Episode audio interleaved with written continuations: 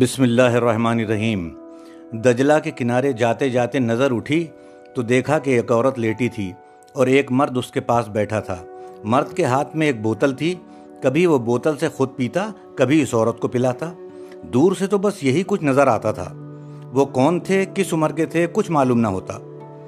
دجلہ سے اس وقت گزرنے والے اللہ کے نیک بندے تھے، حضرت حسن بصری رحمۃ اللہ علیہ۔ وہ ام المومنین حضرت ام سلمہ کی گود کے کھلائے ہوئے تھے۔ ان کی ماں حضرت ام سلمہ کی خادمہ تھیں۔ وہ کام میں ہوتی تو حضرت ام سلمہ رضی اللہ تعالی عنہ اپنی خادمہ کے بچے حسن کو گود میں اٹھا لیتی۔ حضرت حسن بصری، حضرت عمر فاروق رضی اللہ تعالی عنہ کے دور خلافت میں پیدا ہوئے۔ اور انہوں نے ہی حضرت ام سلمہ رضی اللہ تعالی عنہ کی خادمہ کے بیٹے کا نام رکھا۔ حضرت حسن بصری کو یہ شرف حاصل رہا۔ کہ اور بھی امہات المومنین نے انہیں گود میں کھلایا۔ تیرہ چودہ برس کی عمر تک وہ امہات المومنین کی تربیت میں رہے۔ بہت سے جلیل القدر صحابہ کو دیکھا، کہا جاتا ہے کہ بدری صحابہ میں سے ستر سے انہوں نے ملاقات کا شرف حاصل کیا تھا۔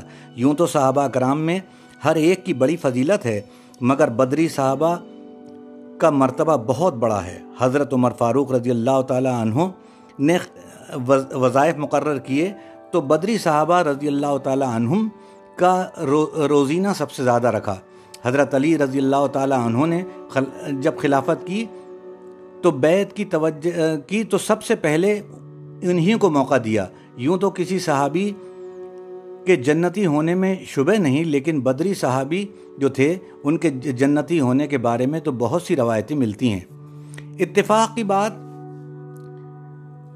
کہ عین اسی وقت جب حضرت حسن بصری بوتل والے مرد کے پاس سے گزر رہے تھے، چیخ پکار کی آوازیں سنائی دینے جانے لگی۔ ہوا یہ کہ ایک کشتی جو دریا میں رواں دریا میں رواں تھی، الٹ گئی۔ دریا زوروں پر تھا، موجوں کی اچھاڑ پٹک میں کشتی کے مسافروں کے ڈوبنے کی ابھرنے سے قیامت کا سسما پیدا ہو گیا۔ حضرت حسن بصری نے دیکھا کہ حبشی مرد اپنی جگہ سے اٹھا اور ہوا کے جھونکوں کی طرح نکلا۔ غڑاب سے دریا میں کود پڑا۔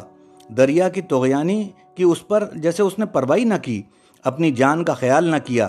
اللہ نے ایسی ہمت اسے دی اسے دی تھی اور ایسا بڑا پیراک تھا کہ ایک کے بعد ایک نو آدمیوں کی جان بچا کر وہ دریا سے نکال لایا۔ کشتی میں کل دس مسافر تھے، صرف ایک مسافر بھی دریا میں ہاتھ پاؤں مار رہا تھا، اسے کچھ تیرنا آتا تھا، لیکن وہ گھبرایا ہوا تھا۔ مدد کی تو اسے بھی ضرورت تھی، لیکن فوری خطرہ کوئی نہ تھا۔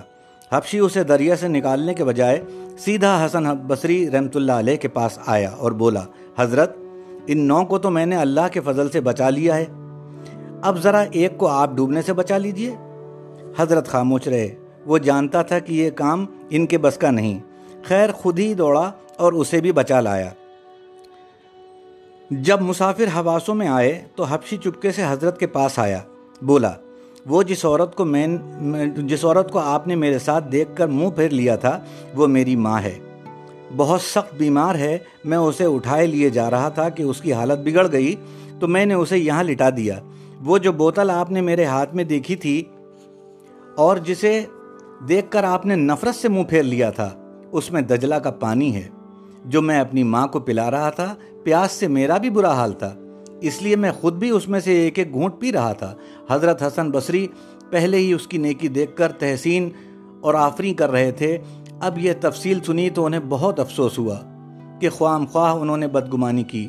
آپ نے اس حبشی سے معافی مانگی اور اللہ تعالیٰ کے حضور گڑ گڑا گڑ گڑا کر توبہ کی۔ توبہ کرنا اللہ کو پہچاننا ہے۔ جو اللہ کو پہچانتا ہے، وہ اللہ سے ڈرتا بھی ہے۔ شاف محشر صلی اللہ تعالیٰ علیہ وآلہ وسلم کا ارشاد ہے کہ میں تم میں سے زیادہ سب سے زیادہ خدا کو پہچانتا ہوں اور سب سے زیادہ خدا سے ڈرتا ہوں۔